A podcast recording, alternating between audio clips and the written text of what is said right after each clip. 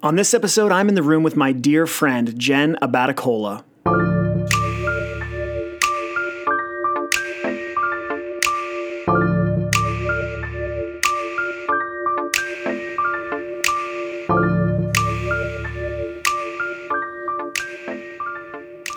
Welcome to In the Room, episode number 82. I am your host, Ryan Huguley. For those of you joining me for the first time, I'm the founding and lead pastor of Ridgeline Church in Salt Lake City, Utah, and the author of Eight Hours or Less Writing Faithful Sermons Faster. This week, I had the privilege of talking with a person who I admire most deeply. Jennifer Abaticola is the Senior Director of Campus Life and Harvest Kids at Harvest Bible Chapel in Elgin, Illinois.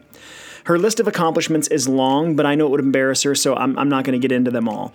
And truthfully, despite everything she's accomplished, I think Jen's most admirable attribute is the manner in which she has walked through a four year period marked by one heartbreaking loss after another. I've thought a lot about it, and, and I really think I can safely say I don't believe I have ever seen someone uh, walk so closely with God through such significant loss. And we're going to get into all the details of that in our conversation, so I won't spoil anything now. What I can say is that in the over 80 conversations that I've had on this podcast, this was by far the most difficult for me personally. You're going to notice some dead air at times, and that's not because there's audio issues, uh, nothing happened to the internet, there was no issue with our Zoom connection. There are a number of moments where I have to really try to gain composure so that I can continue to talk with Jen. See, my hope for In the Room has always been honest, raw, vulnerable conversations. But sadly, I have found it very challenging to get Christians to open up in that manner. Thankfully, Jen was generous enough to open the door to her inner world over the last four years so that we can look inside. And I am so very confident that you will be encouraged and inspired by what you hear. So, without further delay, it's my honor to invite you in the room for this very personal conversation with my friend, Jen Abaticola.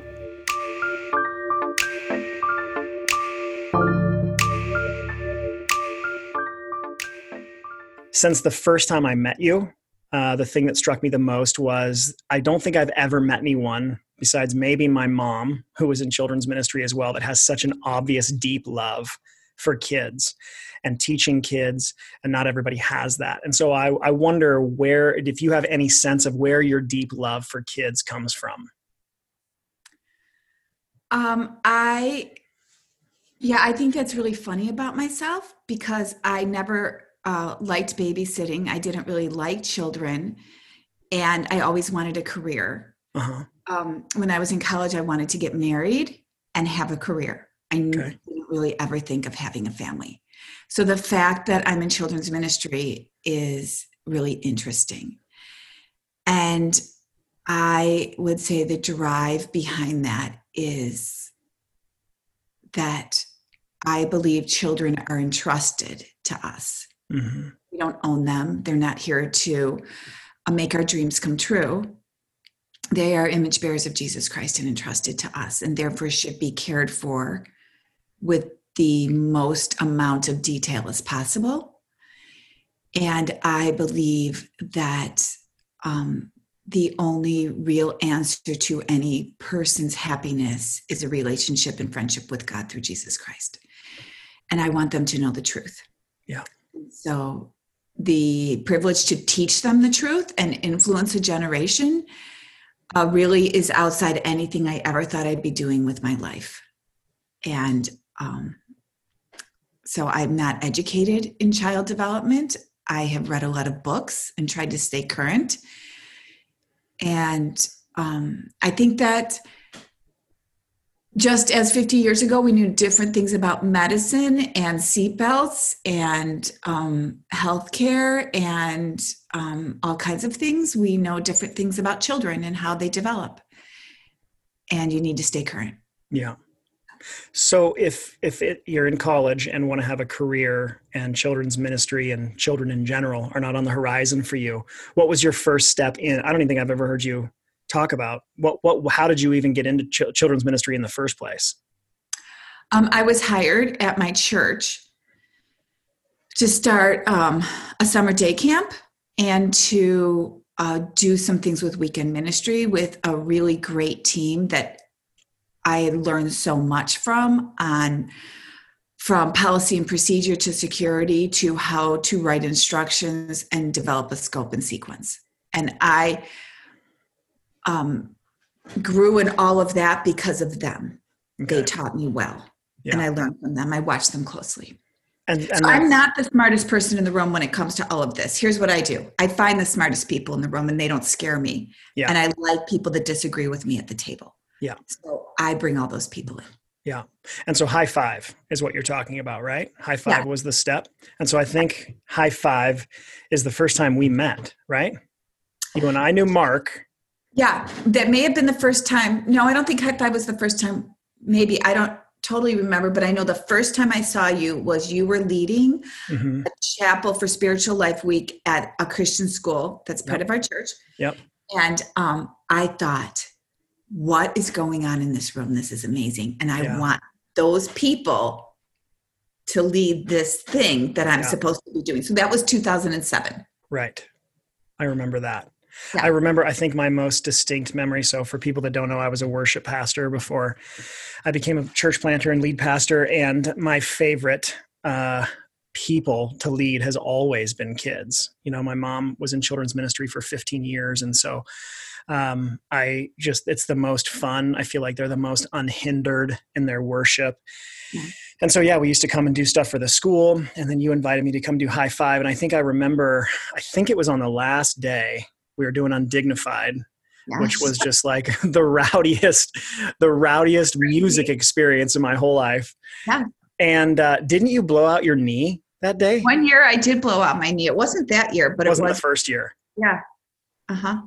Yeah, I was thinking about that today. I just remember seeing you go down, and that's how that's how you know you're worshiping hard is when you need yes. afterwards. Mm-hmm. So it, now it's been so that was 2007 was the first year high five. 2008. I saw 2008. you in 2007. Okay. Yes. So I think one thing I love about you even just being your friend on social media is seeing that your passion for high five and for the care of these kids has not at least does not appear to have waned and is there mm-hmm. any have you have you ever had to work at maintaining that passion or does it come naturally for you um, which is funny that it does like even today i had a call with a, a few people um, leadership from other campuses and i said listen we're going for this hard mm-hmm. we're gonna um, we are not giving up we're not set, stepping back i have mm-hmm. more energy than ever to make children's ministry and to build these teams through the power of the holy spirit mm-hmm. um, the most impactful thing that we can do for the gospel this yeah. is what we're called to do yeah and it is an honor to care for children that have no voice their children are defenseless their children and are vulnerable their children yeah. And so um, I've, I've not given up on that. Yeah, I love but that. I, the Lord can take it anytime. It belongs to Him. So I, do, it's not mine. Yeah. High five does not belong to me, and um, I belong to the Lord. So whatever He wants to do with me, I am His slave and His servant, and I'll do it. Love that. Well, most of our of our ministry relationship, the things that we've been able to do together have been major high points in my life uh, with High Five. And I mean, genuinely, after, I don't know, doing some version of this for 20 years now, those High Five experiences that we had are some of the greatest. But I, I also know, oh my goodness, yes. Uh, and you started think, something great with us, like really. It's amazing. Um, but I also know that ministry has not been all celebration and blowing out your knee, having fun worshiping.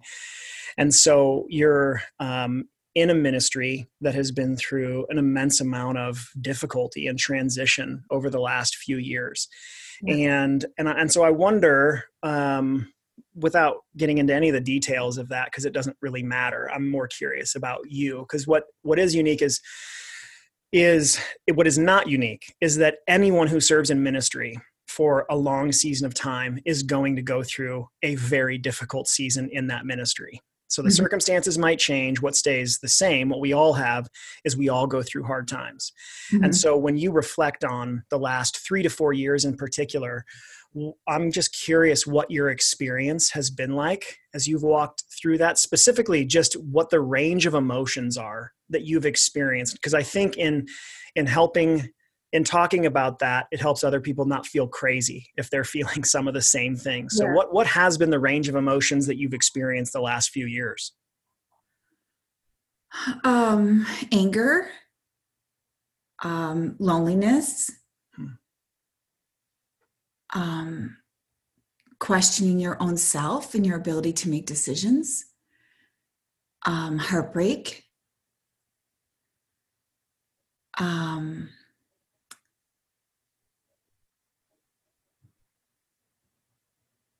you know, what did I give some of my best years of my life to? Yeah. Everybody's in ministry knows the sacrifice that it takes on a family. Mm-hmm. And um, you know it's there's hard it's hard to put words to what you feel mm-hmm.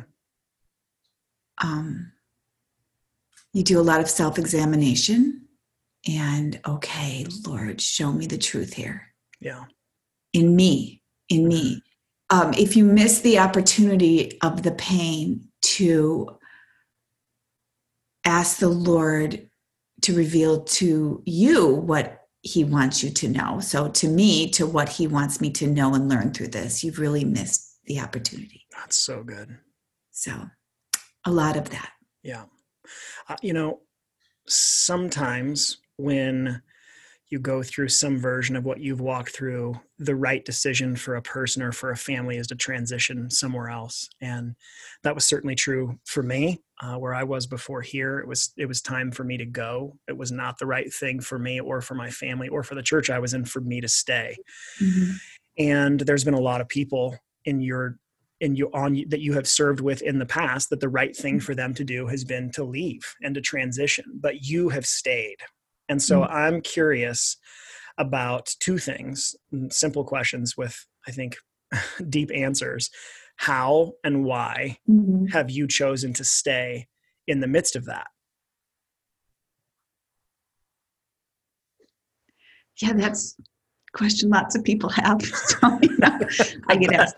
Um, I haven't actually ever answered it publicly, so this would be the first time. I've actually never done a podcast before. Oh well, you're doing so, awesome. Um,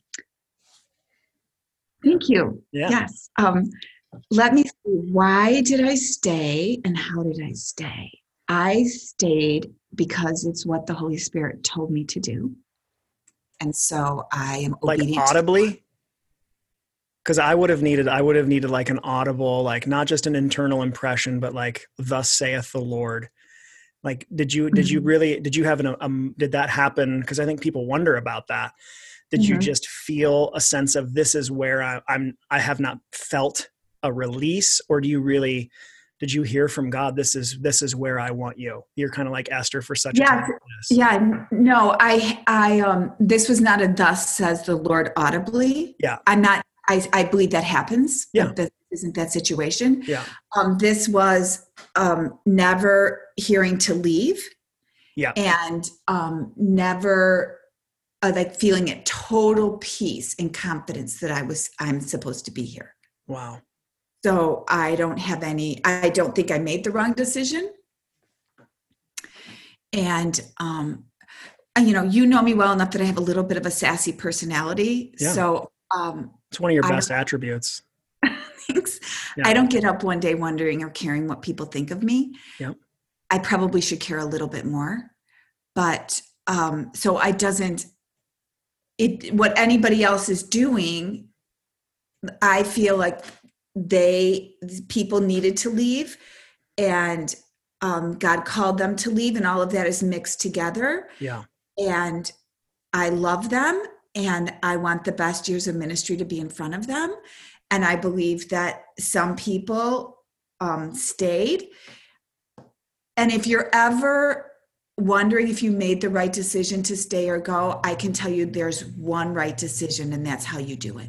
It's so good. So, um, if you can stay and be godly and loving great. If you can leave and be godly and loving, then do that. We can't fail at love. Yeah. So and good. so uh, that was my goal to be loving regardless. Yeah. How how have you? You know, I, I talked to so many ministry leaders. It's been happening a lot more and more in my own life in the last two years. I've been talking to a lot more ministry leaders who are um, getting really chewed up uh, in churches and and their response it, to that is different than what I know your response has been, yeah. and and what I, what I see commonly is uh, this sort of embitterment that grows, where people become bitter uh, mm-hmm. toward church, toward ministry, toward God, toward people, and toward everything.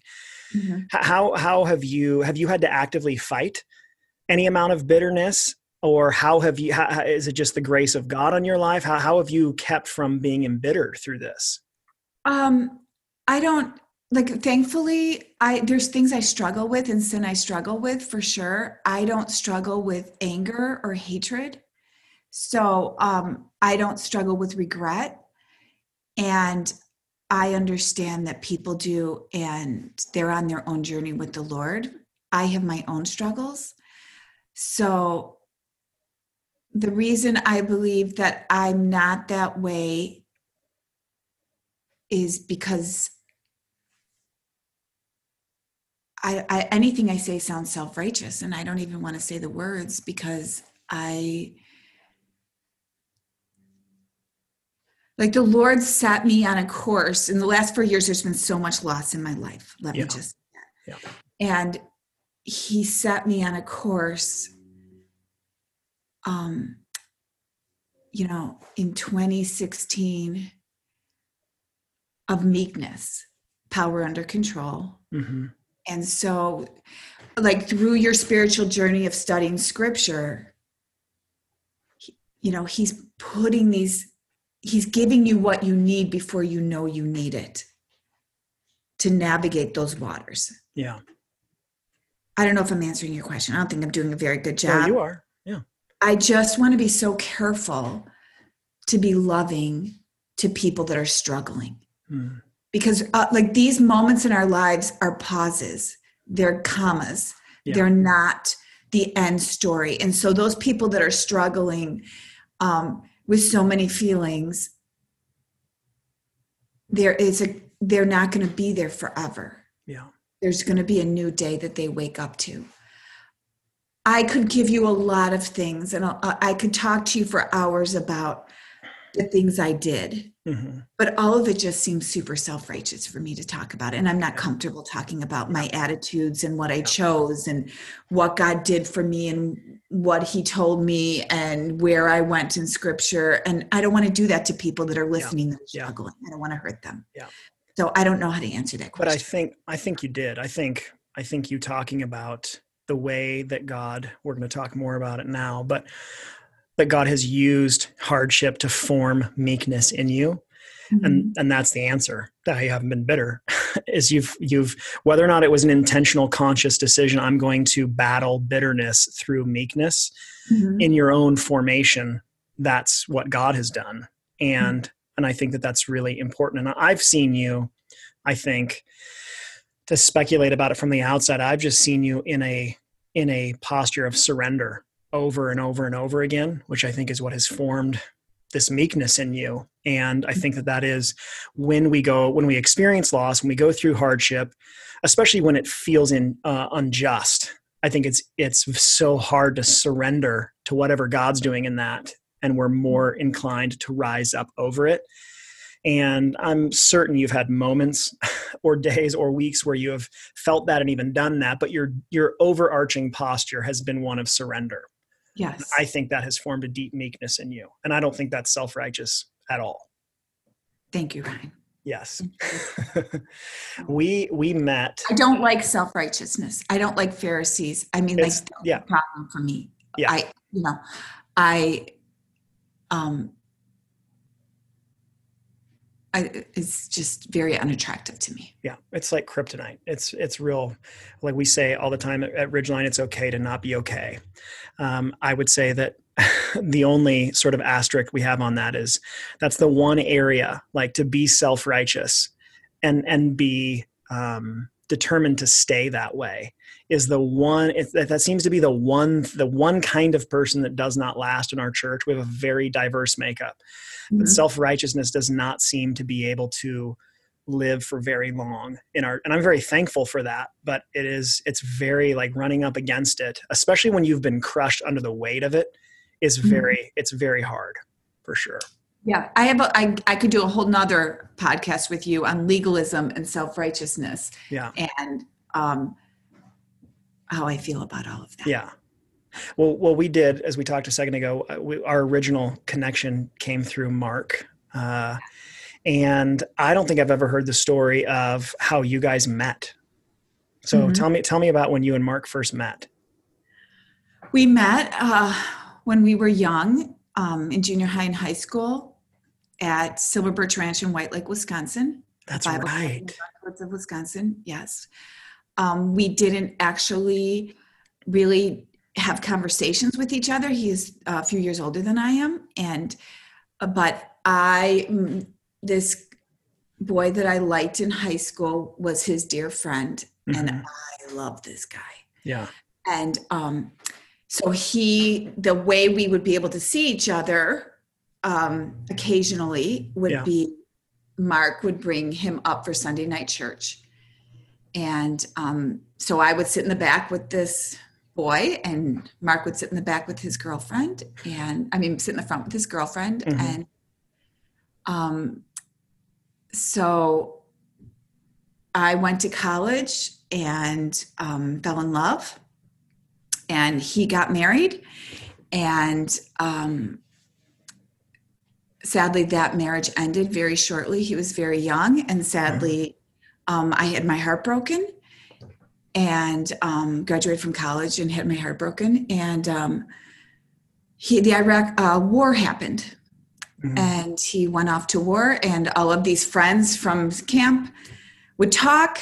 And of course, all the news then was all these people, there was going to be mass casualties. And yeah. so um, he came home, he was fine, he was in Chicago, and um, one of our mutual friends you know, thought maybe there might be something there. And so I said, I'm going to go out for lunch with him and find out for you because you can't screw up this social situation. That will be awkward.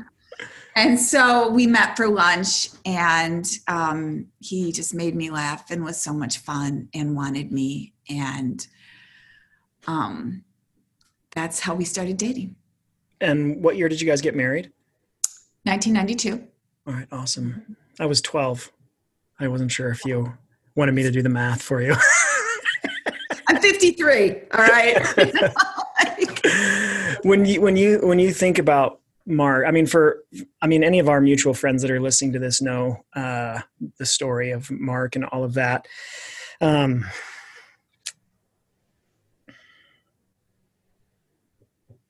it's okay, Ryan.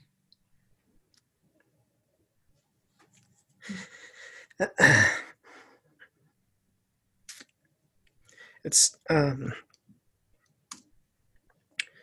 uh, still super hard for me to talk about.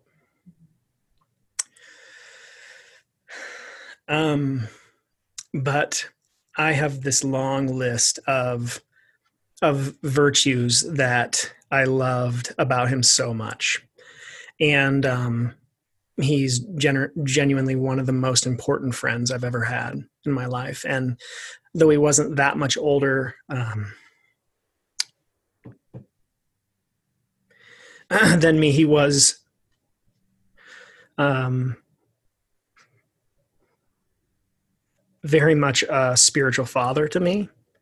At, at I mean, at least a spiritual big brother. Um, he loved you. He is uh, when when I felt called to plant the church. Uh, he's the first person I really sat down to. I was in the at least in the first three conversations I had about that. Um, and was such a good friend you know throughout that that whole process and so there's just all of these i could i could sit and talk about these virtues that i observe but i, I wonder what what you, when you think about his legacy what are the virtues in his character because it's he did amazing things he was an amazing pastor and an amazing leader but those are never the things that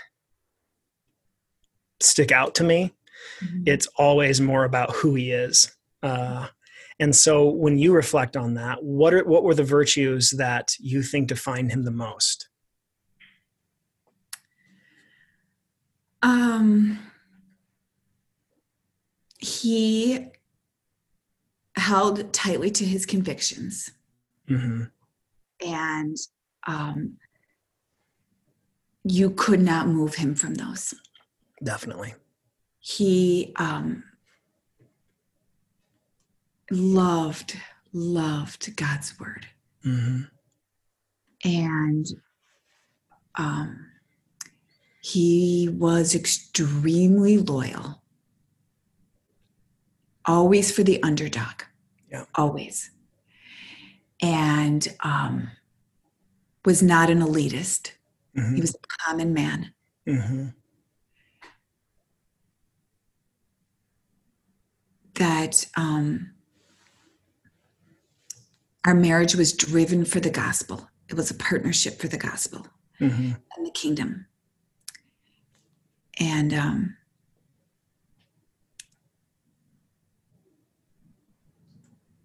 you know, a hard worker, hard worker, wanted everything to be better.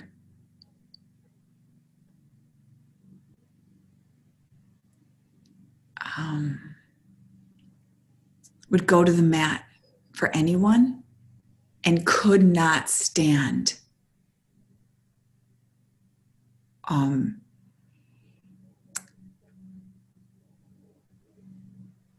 injustice. Yeah. Um, bullying, intimidation. Um, and there's stories of him from a young age mm-hmm. defending people that needed to be defended. Yeah. Starting with his brother. And, uh, you know, he wanted he never wanted any credit for himself he was never comfortable with that and um, which is what made his wake like make me giggle for a second i mean yeah. which sounds really crazy but yeah. the amount of people that came to his wake thousands and thousands of people yeah and um, I was like, he would have hated all of it. He would have. I did it, which is their show my personality. Well, and I didn't. I thought a few hundred people would come. So yeah. like, I didn't think that many people would come. But um, you know, I don't know. He was yeah. an unusual man. Yeah, he was. I, I the first time I met him was also through chapel i believe i think i was leading worship at a chapel maybe yeah. even that spiritual emphasis week and and he was the speaker for the week and he was just so great with these kids yeah. and um, so warm and so kind uh, to me and then i think our relationship definitely went to the next level when we were i was getting ready to be assessed uh, to plant uh, my first church and he invited me to come on to his team uh, at Harvest for until my assessment was finalized. And he was basically like, that way, if your assessment goes bad, you can just stay here with us. And if it goes great, great. And I, I still look. What we wanted. we yeah, wanted I know. But that and was. We had cubes next to each other. Do you remember? I remember. That? I do remember. Put together with duct tape. That's right. That's how I. it was pretty sketch, and it was. uh But I mean, even even that was such a and then when my assessment did go great and i left to go plant the church uh i never he never expressed any disappointment. Uh just the invitation to come with that in limbo. And then when i left to not punish me relationally or to be passive like there was just none of that. Just uh, there was i never felt anything other than him being pumped for me and being for me and i think that's one thing I do remember most is just him having few people in my life that have ever been f- more for me mm-hmm. genuinely mm-hmm. apart from anything to do with him. Yeah, for years. Yeah. Yeah. For years. He was a huge fan of yours. Yeah. Yeah. And so um, I wonder if you, uh, there's a, obviously a lot of people that listen to this that don't know about Mark and Mhm. don't know you, Mhm. and especially because you've never done podcasts before. I'm so honored to be. I've never told any one. of this out awesome. publicly. This the first time. Uh, Yeah. I I wonder if you would be willing to just, even though I know it's hard, it's it seems uh, harder for me to talk right now than you, but I wonder if you could tell the story of Mark's last day and what happened. yes. Um, can I back up a little bit? Sure. Yeah. So, in the summer of 2016, I was in my bathroom, out of all places. Uh huh. It was in our house. And um, the Lord said to me that Mark had a year to live. Wow. And I started crying. And I went and I went, you know, we have five children, one child at a time. Yeah. And I grieved for each one of them. And I just, no, no, Lord, this can't be right. Um, and he promised that he would take care of each one of them, one by one. And then I got to me. And I said, Really? You're going to take the only man that's ever loved me? You're going to take him? And he's like, Yes. And I gathered myself together and I went downstairs, and he was standing at the side counter that we have in our kitchen, looking at his phone. And um, I looked at him. I was standing in front of our stove, and I turned around and I looked at the stove and I just cried. And I couldn't look at him, and I never told him. And um, I went through that whole year, and it was a very painful year. He had transitioned off the staff of our church, and um, you know he worked for this amazing man in this amazing company who gave him a soft place to land, and just so thankful for them. Yeah. And um, so the Lord was so good to me because He took that from me, which I can't explain, on Christmas or our kids' birthdays Mhm. or our anniversary. And um, um, my 50th birthday came that year, and I didn't think of it. And He made my 50th birthday really sweet. And um, He, after that, we were sitting on the couch one day and he said he had traveled the whole year he was hardly home and um, he said john i just want to make your dreams come true and we were going to be married for 50 25 years that year and i thought i started crying and i was like how is this happening? Mhm. so um we did our you know i did my 10th high five. He came on the last day. God had ordained it that he had bumped into all these people in airports and all of these things and all over the place. And even now you hear stories oh this is where i saw him like the last month of his life. And god was so good in all of that with all these people like i've received all these beautiful letters and i've kept them all for his children. And all these cards i've kept every single card every single note. All the social media posts were printed out by a dear friend and her daughter and put in this book like for his children and grandchildren. And um so like just the stories that have rolled in but we um i did my last high five number 10 and then um we're thinking about a different baseball team for our son and for some reason i felt super convicted that that needed to happen before we left for our summer house in uh, Door County, Wisconsin. And so we met with this coach on a Saturday, and then we got in the car and we drove to Door County. And there was Sunday, and there was Monday, and there was Monday night. And Monday night, he, I mean, just quite honestly, he got really mad at me, Hmm. and he started yelling at me. And um, Sophie was crying, and he was yelling at me, and I was trying to calm him down, and um, we went to bed that night and married a long time. Mhm. And the next morning we get up and um, I was like, um, you know, I don't really like that you yelled at me the night before. This is what I'm thinking in my head. Yeah. And uh, I'm not, you know, going to be all like it never happened. Yeah. But I'm not going to punish the rest of the people there either, you know. And so uh, I get my coffee, I get my book, I go down to the lake to sit and read.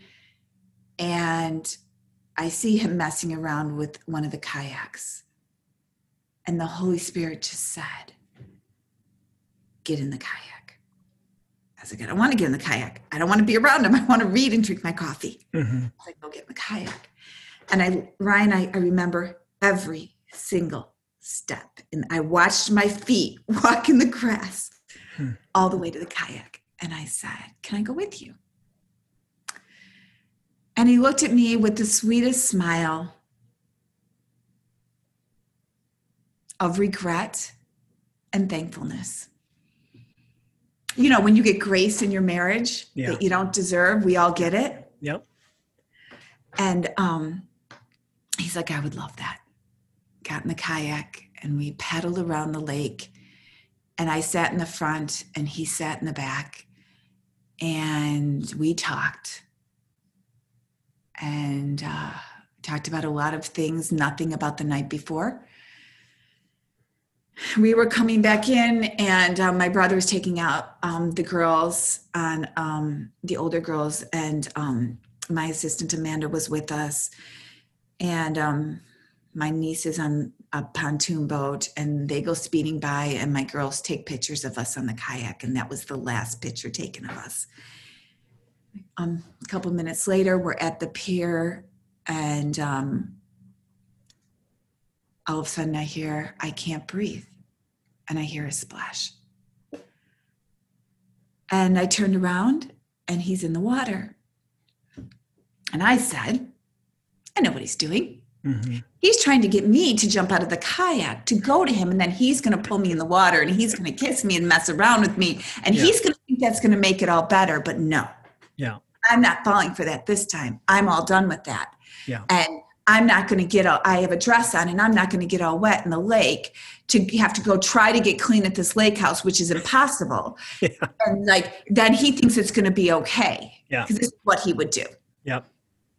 And I turn around and there's a kid in the water and um, this older, you know, kid, early 20s, and my Sophie, who's young, and Tommy, our son, and my nephew. And um, they're all looking at me. And I'm like, don't touch him.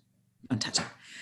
And uh, he's he's kidding. And even Tommy's like, this is what he does. He's kidding. Don't touch him. Like, but then all of a sudden, super quick, I was like, oh no, he's not kidding. Yeah. And I started yelling, get him, get him. And I jump out of the kayak and I'm moving towards him. And this really strong young 20 year old is moving towards him and he grabs him out of the water and turns him over. And I look at his face and I knew he was gone. And I start moving towards him and we start dragging him towards the pier and we put him up on the pier. I have no idea how I did any of that. And um, I'm pounding his chest and, you know, I have 10,000 details about that day. Yeah. And um, I was like, oh, I actually heard from the Lord. He actually told me. Um, I didn't doubt that he told me, but in that moment when what's happening is what he told you would happen of this Yeah. magnitude, it gives you great pause. Um, and, uh, you know, I don't know how much more of that you want me to share, Yeah. but it, it would take a long time to share everything. Well, I've, I don't, I haven't heard you share it in that detail, so I appreciate it. It's not the most uh, fun story to have to recount. It is Yeah. beautiful. It is. Um, it is. There is a beauty in it. Um, because the Lord is everything He promises. hmm Every single second of everything He told me, and um, that He had prepared me for my whole life for this. Um, it's truly my life verse changed after that um, to a wise woman builds her house on the rocks Yeah. on the rock because when the storm comes and the winds blow and the floods come, you know, she does not fall because her house is built on the rock. Yeah.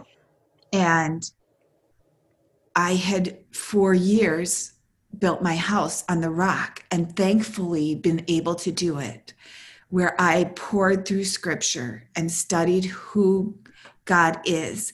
And when you're teaching children who God is, you can't get it wrong. Yeah. You're telling the story of who God is. Well, when actually did Joseph and Mary get married? Because Yeah. I can't figure that out in that story. Yeah. And what exactly did Eve was was Eve created? Because Yeah. I can't figure that out. I have to go look at that. Yeah. And what actually what who actually is Satan?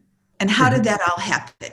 And when you study the totality of scripture in context, you really it's not that difficult. There Yeah. are difficult portions and things to understand, but when you go hard after contextual scripture understanding, hmm um, you get really your house gets built on the rock and i knew exactly who god is in those moments and that is what carried me through all of that Yeah. And this great season of loss that's Yeah. gone on now for four years Yeah. um, it is truly everything i believe is in who god is Yeah. I uh I think I talked to Mark I've lost track of the timeline, probably the week before that, within 2 weeks for sure, but I think it was the week before cuz everything where I was was sort of melting down and uh he had uh, what was probably the most pivotal conversation with me in my de- my decision for what was next. yeah i remember him sitting in our white room talking to you on the phone Yeah, yeah, yeah. I'll never forget uh, what he said to me, and and I think, oddly enough, after he passed, I really felt like, I mean, I was I would think I was going to anyways, but I felt a really strong uh, conviction to honor the counsel that he'd given me in honor of him. Uh, and and because it was i mean it was the right thing to do and it was good counsel but it definitely took on a deeper meaning for me. Um, and i just remember Mhm. i remember coming to the wake and i'm having a similar experience right now um, because i just i watched like i mean literally like 3000 people Yeah. come and pay respect and to you i watched you stand up front i sat in the back of the room and i watched the whole thing happen and i just watched you comfort people Mhm. which i still don't know what to do with.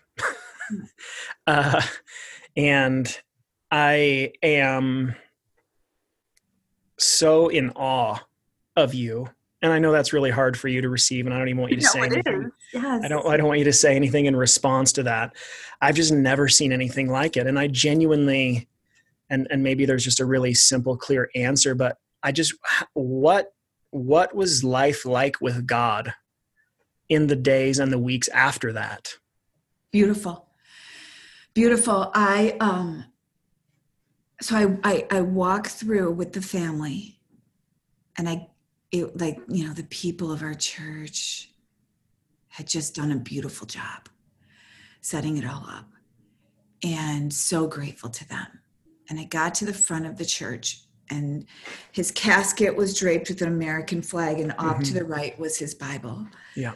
Opened to his life verse and um you know our friend jeff was like is everything okay? And i Mhm. said beautiful. I was so Mhm. grateful. I said i would just like to put the bible on top of the american flag Mm. as the highest authority and the greatest thing. Can we put his bible on top of the american flag? And he's like of course. And i took it in my hands and i looked at my kids and all of our like my siblings his siblings parents nieces and nephews and i said i read his life verse Mhm. and I could hardly get through it. Um, and I choked out the words to it, but I, I looked at them with all intensity Mhm. that, um, you know, let me just read it for you now. It's Matthew 7 13 and 14. Enter by the narrow gate, for the gate is wide and the way is easy that leads to destruction, and those who enter it. Those who enter by it are many, for the gate is narrow and the way is hard that leads to life, and those who find it are few. And I, I it was a moment that you have in history that you know that they don't forget. Mm-hmm. And the challenge was will they all walk with the Lord? Because at the end of the day, you lose if you don't follow Jesus. Yeah. And, so, and that's what Mark would have wanted them challenged with most too, and wanted yeah. most for them for sure. So I'm a painfully shy and private person. So I'm standing in the back that was created for the family and, you know, it's for the family. And again, the church, just the people of the church were just so amazing to us and um, you know i'm being told you have to go out jennifer. We have to open the doors. The line is getting so long. The traffic is backed up. And i'm standing there with my children. And i looked at one of the people that was telling me this. And i said you understand i've never done this before. You get i, know, I don't know what i'm doing. Like yeah. you've done this before. You're a pastor. I right. have not done this before. Maybe you could tell me what to do. Yeah. And um so they're like okay okay okay and so they're like, you're going to go out and stand like this. And so we all went out, and I'm standing in front of the casket, and the door opens, and the first people through uh, were Mark's youth pastor and his wife from growing up. Wow. And that was the first people through the line. And they come right up to the front, and I see these people coming, and you know, my kids are standing next to me uh, down the line, and um, Mark's brothers are standing there, and my brother and sister are standing up the line and um, all the way to the door, greeting people because people were standing for so long. Yeah. And then uh, very shortly, a few people later, the children and the students sobbing.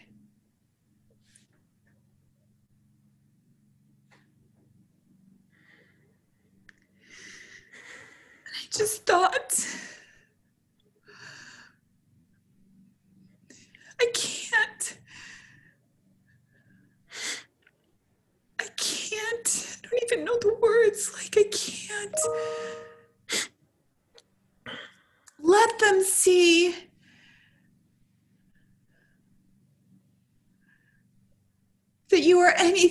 other than who you are, God.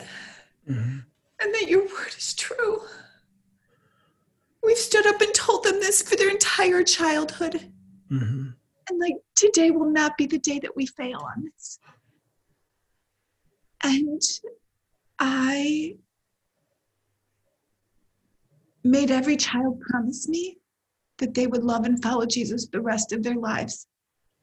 No matter how hard life got, no matter what happened to them. Mm-hmm. Because on my saddest day and my hardest day, I believed every word of that book was true, and I would point up to the casket and point to the word of God. Yeah. And that's all I wanted them to remember. Yeah. Is that I wanted every child to know that I still believe that every word of that book is true. And I wanted that for them too. And that's how I got through. Yeah. The next four hours. Yeah. I wanted to remember every person. I wanted to look them in the face. I wanted to thank them for coming. Yeah to honor Mark. Mm-hmm. They were just precious, precious, precious people. Yeah. How, you know, you there's going to be everybody's going to experience loss in life. I mean, 2020 has been a year of much loss right. in to, to varying degrees for everybody. And I just, you know, wonder how you would encourage those who either have or are right in the middle of mm-hmm. deep loss, I think that'd be a good place for us to to wrap this up. Uh, you've been super super generous to talk about any of this, but but to to people who experience loss, um, how would you encourage them? You know, the top one, top two, three things that you would say, this is what has been critical for me, and this is what I would say to you.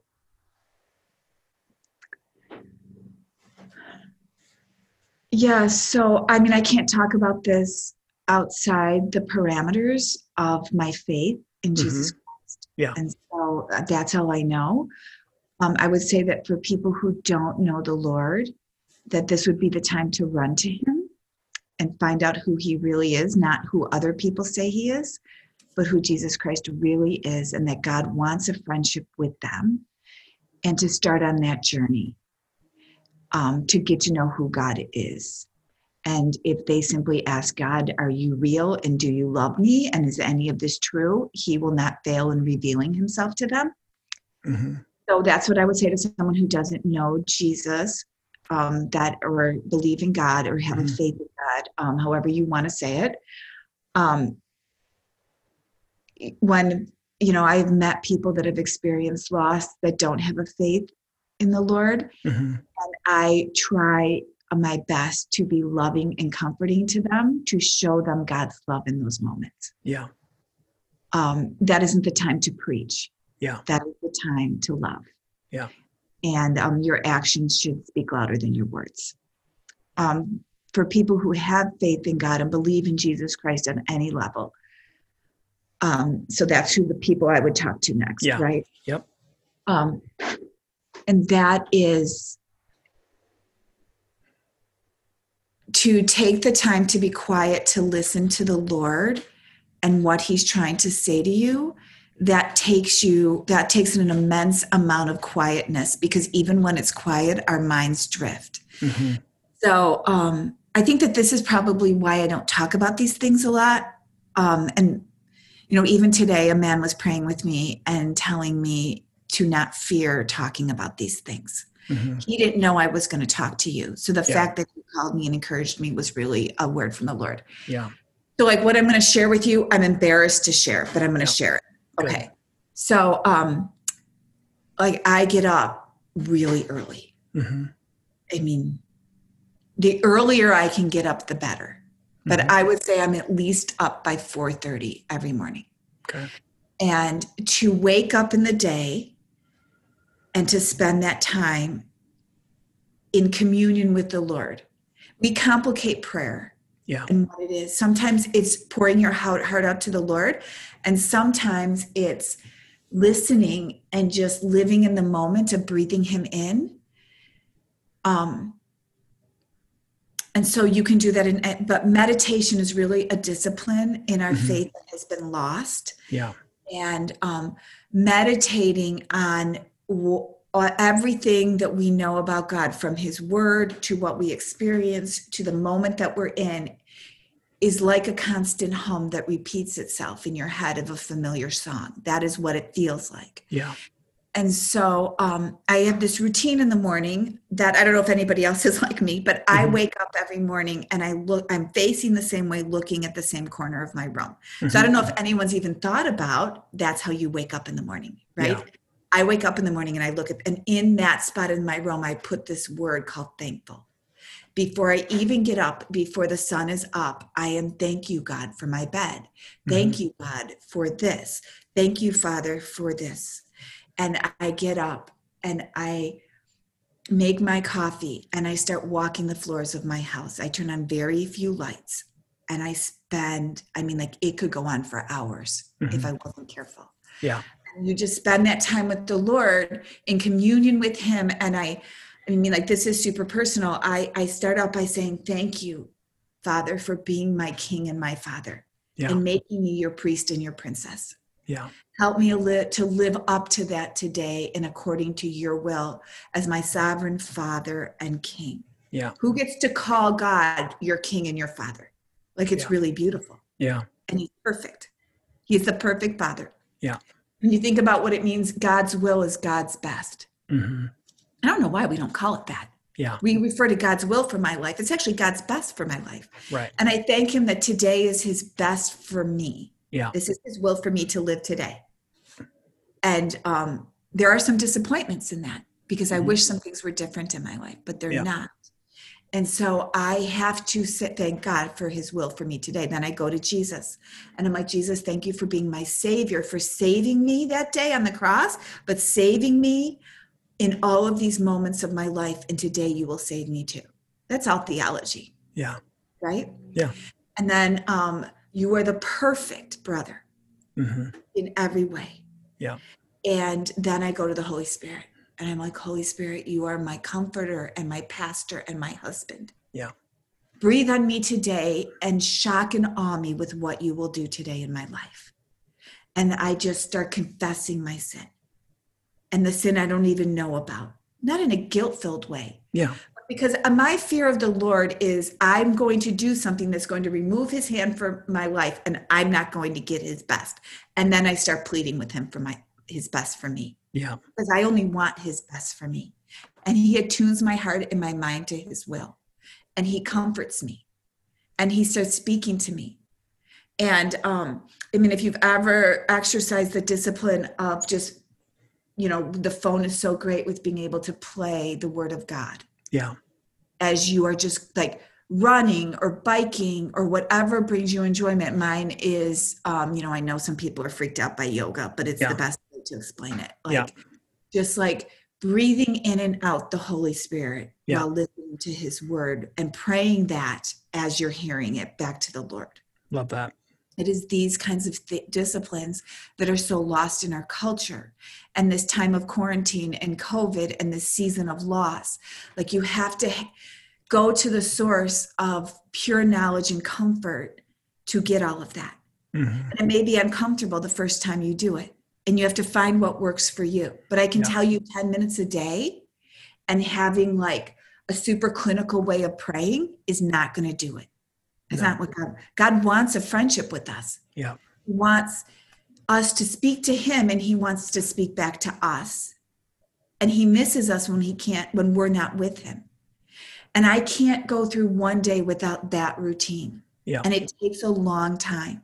Yeah. Because I love it so much that the moment I have to be done with it, I regret it. Yeah. But I have to be done with it. I had children to get to school right. and work to get to, and you know, my day needs to go on, but I need to start before the sun's up early in the morning. Yeah. With that. Yeah. And that is what has carried me through. I mean, I could sit here and list everything I've lost in the last four years. Yeah, it's a long list. It's ridiculous. Yeah. But people are in a season of loss right now, and God is calling them to communion with Him. Yeah. And um, I'm, I just want people to go to the Lord. The same thing I have with Him, you can have with Him. And someone who's listening, wherever they are in the world, can have with Him. I'm not anything special. Yeah. God wants that for every person. The beautiful thing about the Lord is a million people could mm-hmm. be having the same thing with Him tomorrow morning at 4:30. Yeah. And he doesn't cheat any of them. He's right. never too busy for any of them. Right. He has that with every one of them. Yeah. I know that um, talking about that is not not comfortable. Uh, talking about yourself is not not comfortable. But you just you described um, what my experience with God has been over the last year, almost to a T. You know, the exact same practices, and um, so I'm encouraged by that for sure. And um, and it is. I know when it's it's intensely personal, so it's uncomfortable to open up about, but the the people that have been faithful guides to me have been willing to humbly open up about those things. And i think there's no one who will listen to this that won't hear your heart uh, in the midst of that. And so it's very uh, helpful in, in, a, in, a, really critical way uh, to talk about that. And so i, I just i just want to say that um, i think that there are probably uh, not three to five people on the planet who I admire more than you, um, or that I, I, I would even admire uh, anywhere close. And and what I I would say to anyone who has listened to this to maybe listen back to it and listen again because uh, you would never say this and that's probably good um, but but i would you know the apostle paul somehow was able to be both humble and to say imitate me as i imitate christ and um, I, I would say that I every time I interact with you, I see things in you that I, I walk away and imitate as a, as a result of that. That there are a handful of people that I know in my life who, every time I interact with, I, I leave with this sense of I want to know God the way that person knows God. And the last thing I'll say that's more hard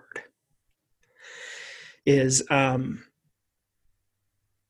I am so confident that Mark is so proud of, and I know that you care most about God, and I believe God's proud because he's been so honored by the way that you have stewarded the last four years. But I just, I know because of the way that I knew him, how proud he would be of the strength that you've shown, the and and with the strength, the willingness to be helped, you know, a vulnerability in that, which is not easy, uh, especially for people who are strong. And and I think the combination of those two things have been so clearly modeled for any of us who have the privilege of knowing you has been modeled by you as well as I've ever seen. And so, for uh, what it's worth, I'm just very, very thankful that um, I got to lead worship and help you blow out your knee and for everything that it, that it has resulted in. I just never would have thought that leading worship in a school chapel uh, would have resulted in one of, in two of the most important relationships that I believe I'll ever have in my whole life. So I'm very thankful to God and to you for that. Just precious and the a treasure to the kingdom, and you know we're just working in the field sowing seeds yeah and doing the next thing the lord has asked us to do. Yeah. And um, you're very generous and kind with your words. Um,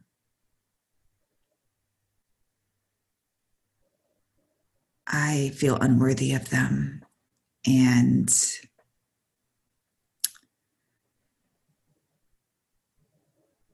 I am so thankful that God made it so easy for me to follow him and know him as a child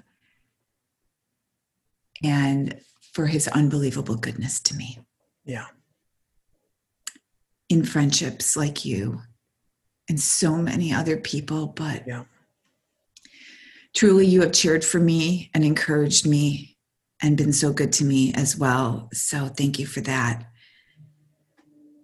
And um, it's a crazy time to be a Christian in this country and to be in ministry in this country. Yeah. So continue your good work out there. I will. In God's country. Yeah. You're beautiful. You. You're precious children. They're yes. great. Yeah. All right. Thanks for doing this. It's an honor. An honor to see you.